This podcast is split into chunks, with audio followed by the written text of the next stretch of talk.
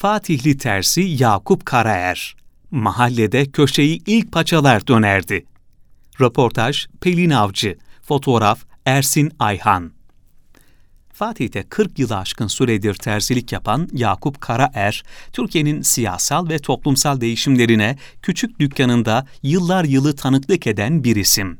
Karaer'in anlattıkları 1980'lerden bugüne yaşanan değişimlerin modaya yansımasının, terzi yapımı titizliğinin yerini fason üretime bırakmasının da hikayesi. Fatih'teki dükkanında 40 yılı aşkın süredir terzilik yapan Yakup Karaer, mesleğin inceliklerini anılarıyla birlikte dokumaya devam ediyor. Duayen tersi Hikmet Mercan'ın kursunu birincilikle bitirerek meslekte ustalık için yola çıkan Karaer, her kesimden, her fikirden insanı ağırladığı dükkanında yeni giysilere yaşam veriyor. Terzilik mesleğindeki hikayeniz nasıl başladı? 1944 senesinde İstanbul'da doğdum. İlkokul ve ortaokulu Karasu'da okudum.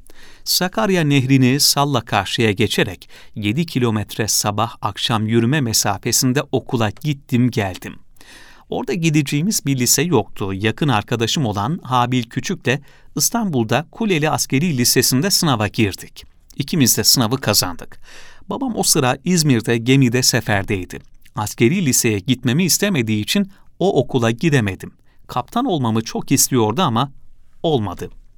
O sırada abim terzi dükkanı açmıştı. Ben de abime yardım etmek amacıyla terzilik mesleğine başladım. İlk dükkanı Karasu'da açtı. 1967'ye kadar oradaydık. Abim askere gidince dükkan bana kaldı ve terzilik yapmaya başladım.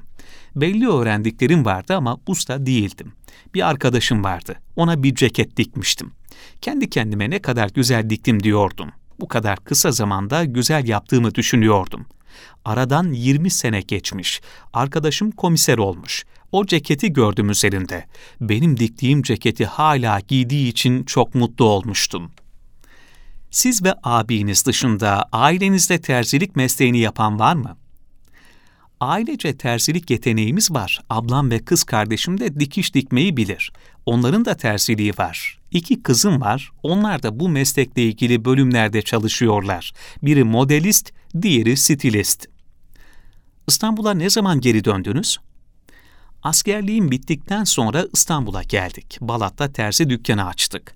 O zaman küçük bir dükkan bulmak dahi çok zordu. Hava parası vererek açtım o dükkanı. Aynı zamanda usta gemici belgem de olduğu için babama gemide yardım ediyordum. Abim ve babam arasında joker eleman gibi çalışıyordum.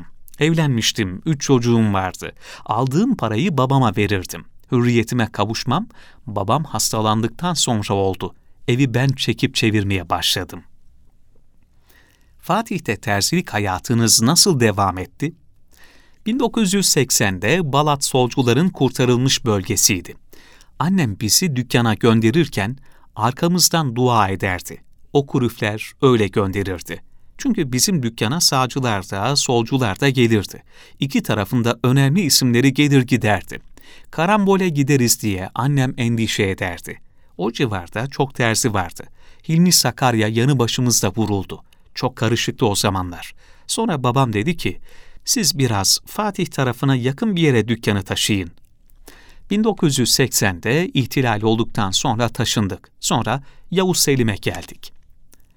Usta bir terzi olmanız ne kadar sürdü? Aralıksız 20-25 yıl çalıştım. Öyle terzi ustası olabildim. Şimdi kalıpla kesip terzilik yapıyorlar. Ben prova alarak yapıyorum. Yani eşyanın tabiatına uygun şeyi dikiyorum. Kadın terziliği de yaptım. Hikmet Mercan kursunu da birincilikle bitirdim. Usta olmak insanın ömrünü alıyor. Belli bir süresi yok. Hala öğrenmeye devam ediyorum. Şimdi tek başıma bir fabrikayım. Bu terziliği öğrenmek için, güzel bir elbise dikebilmek için en az 20 sene çalışıyorsun. Bütün işleri sen yapıyorsun. Konfeksiyon atölyesinde bir kişi sadece fermuar takıyor, diğeri sadece cep yapıyor. Koskoca konfeksiyon üretim yapan bir kurumda birçok kişi birlikte bir tane elbise dikebilir. Ama ben tek başıma hepsini yapabiliyorum. Tabii orada seri üretim var. Hızlı olmaları gerekiyor. Bir sanatkar tek kişilik bir fabrika gibidir benim gözümde. her terzinin kendi metotları var mıdır? Ölçü alırken dikkat edilmesi gereken şeyler var. Öncelikle müşterinin isteği çok önemlidir. Müşteriyi iyice dinlerim, ne istediğini anlamaya çalışırım. Paçasını, dizini nasıl istiyor, bunları not ederim. Vücudunda nasıl durmasını istiyorsa o şekilde hazırlarım. Eskiden kumaşlar da terzi dükkanlarında satılırdı. Böyle terzilere tüccar terzi denirdi. Şimdi müşteri kendi kumaşını beraberinde getiriyor. Kumaş seçimi ve kıyafet modeli belirlendikten sonra ölçü alıp kişiye göre kalıp çıkarırım. Standart kalıplar yerine kişinin kendi ölçülerinde çıkardığım kalıpları kullanmayı tercih ederim. Terzilikte önemli olan provadır. Mesela adam hiç kesmesini bilmez, cekete benzeyen bir şey keser. Ondan sonra prova yaparken onu ayarlayabilir. Usta terzi bunu yapabilir. Provadan sonra rigola vardır. O da çok önemli bir aşamadır. Rigola, dikiş yapacağın yerlerin çizimlerini yapmak demektir. İlk diktiğiniz kıyafet neydi? Çocukluk arkadaşıma diktiğim ceket. Terzilik mesleğinin dezavantajları nelerdir? Omurilik yamuluyor, kamburluk oluşuyor. Akşama kadar baş önde çalışınca boyun ve gözler yoruluyor. Dikkat etmek lazım. İnsan kendisine hoyrat davranmamalı. Şimdiye kadar çok büyük sıkıntım olmadı çok şükür. Fatih kadim bir yerleşim olduğu için dünden bugüne ulaşan zanaatların halen önemli ölçüde yaşadığı bir ilçe. Mesleği sürdüren başka terziler var mı? Fatih'te çok terzi var. Önceden çok daha fazlaydı. Arkadaşlarımız dükkanlarını kapattı. Ama önceden iş yetiştiremezdik. Herkes kıyafetlerini terzilerde diktirirdi. Abimle beraber çalışırken bayramlarda çok yoğun olurduk. Herkes Arife'den tatil yaparken biz sabahlara kadar iş yetiştirmeye çalışırdık. Bayram öncesinde de herkes sabah işe giderken biz eve uyumaya giderdik. Şimdi o kadar değil tabii. 1980'lerde Fatih'te insanlar nasıl giyiniyorlardı? Nasıl bir moda vardı? İlk zamanlar paçalar 30 santimetre olurdu. İspanyol paça deniyor. Dizlerden dar, paçalar bol bir modeldi. Kumaşın yettiği kadar geniş paça isterlerdi. Mahallede köşeyi ilk paçalar dönerdi. Sonra paçalar daralmaya başladı. 1985 seneleri pileli pantolonlar çıktı. 4-5 pileli pantolon dikmeye başladık. Kadınlara pardösü veya döpiyes dikerdim. Kadın ceketleri çok bol modaydı. Üstlerine oturan modellerden ziyade biraz şimdiki büyük beden görünümlü ceketler gibi diktirirlerdi. Ama neden bu modeller moda oluyor biliyor musun? Çünkü bol kesim modelleri konfeksiyonda yapmak çok kolay. Elbise üstüne oturmadığı zaman hata göstermez. O yüzden kadınlar moda diye erkek ceketlerini giymiş gibi geziyorlar. Günümüz kıyafet modellerini nasıl buluyorsunuz? İnsanlar iletişime geçmeden önce ilk kıyafet seçimlerimize göre bizi tanırlar. O yüzden kıyafet önemlidir insanın özen göstermesi gerekir. Şimdiki kıyafetler çok güzel, çok seçenek var. Mesela bazılarına bakıyorum çok zevksiz. Vücut tipine uygun giyinmek önemlidir. Elbise tek başına bir şey ifade etmez. Onu taşıyan kişiye ve vücut proporsiyonuna uygun olmalıdır. Geçenlerde dikkatimi çekti. Bir televizyon spikerinin ceketi üzerine tam oturmuyordu. Koltuğa oturduğu zaman enseden ceket bozuluyordu.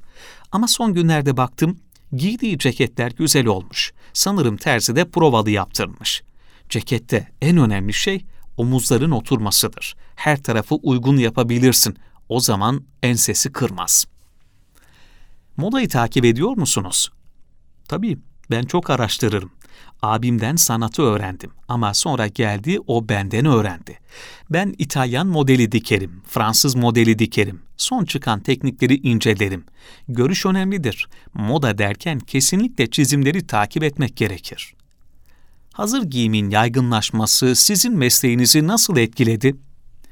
Kötü etkiledi, zaten meslektaş yetişmedi. Zahmetli bir iş olduğu için kalfada zor bulunuyordu. Mesela dört kişi yetiştirdim ama hepsi farklı yerlere dağıldılar. Ekmeklerini başka yerden kazanıyorlar. Terzilerin işleri de hazır giyimle azaldı. Kıyafet konusunda çok titiz davranan insanlar hala devam ediyor. Onlar hazır giyim tercih etmiyorlar. Kimler sipariş veriyor? Arkadaşlarımızın çoğu vefat etti, emekli olanlar oldu. Arkadaşlarımın şimdi ancak çocuklarının düğünleri oluyor. O zaman sipariş veriyorlar. Özel dikim de pahalı bir tercihtir. Benim bir elbisem konfeksiyonda tamire gitmişti. Siyasetçi Osman Develioğlu görmüş. O terziyle tanışmak isterim demiş ve dükkana geldi. Ona çok kıyafet diktim. Defterlerime bakıyorum. En az bir ölçüden sekiz takım diktiğim müşterilerim var. Bürokratlar da tercih ediyor. Eski meclis başkanı İsmail Kahraman'a dikmiştim. Yöneticilere, müdürlere, aslında iş hayatında takım elbise giymek zorunda olan birçok yöneticiyle çalıştım. Röportaj yaptığımız sırada dükkana gelen terzi Yakup Usta'nın kıdemli müşterisi ve kadim dostu İrfan Korkmaz, Yakup Usta ile tanışmalarını tebessümle anlatıyor. Dükkanımın yanında bir kuyumcu vardı. Bir gün geldi ve kıyafetim nasıl diye sordu. Fena değil dedim. Beyoğlu'ndan dedi. Birkaç gün sonra farklı bir kıyafetle geldi. Ben sordum bu sefer, bu kıyafeti nerede yaptırdın diye. Fatih'te, Yakup Usta'da dedim. Çok beğenmiştim. İşte elbise bu dedim. Sonra geldim, hemen beş takım elbise sipariş ettim. O günden beri kıyafetlerimi burada diktiriyorum. Benim 25 takım elbisem var. Bunları kimseye vermeye kıyamıyorum. İşçilikleri o kadar güzel ki. Bu sırada söze giren ve arkadaşının bahsettiği kuyumcunun kendi abinin de tersi olduğuna dikkati çeken Yakup Usta ise bir gün dedim ki abim orada boş oturuyor. Ona neden diktirmiyorsun? O da bana aldığım kumaşlar ziyan oluyor. Ben de ona diktirtmek isterim ama dikimini beğenmiyorum dedim. Sonra istediği ekoseli ceketi diktim. O ceket sayesinde İrfan'la arkadaş olduk. Yıllardır ailecek görüşürüz. Yazın Karasu'da ya da Avşa'da, kışın İstanbul'da hep beraberiz diyerek İrfan Bey ile yollarının kesişmesine neden olan bu hatırası ile ilgili detayları keyifle anlattı.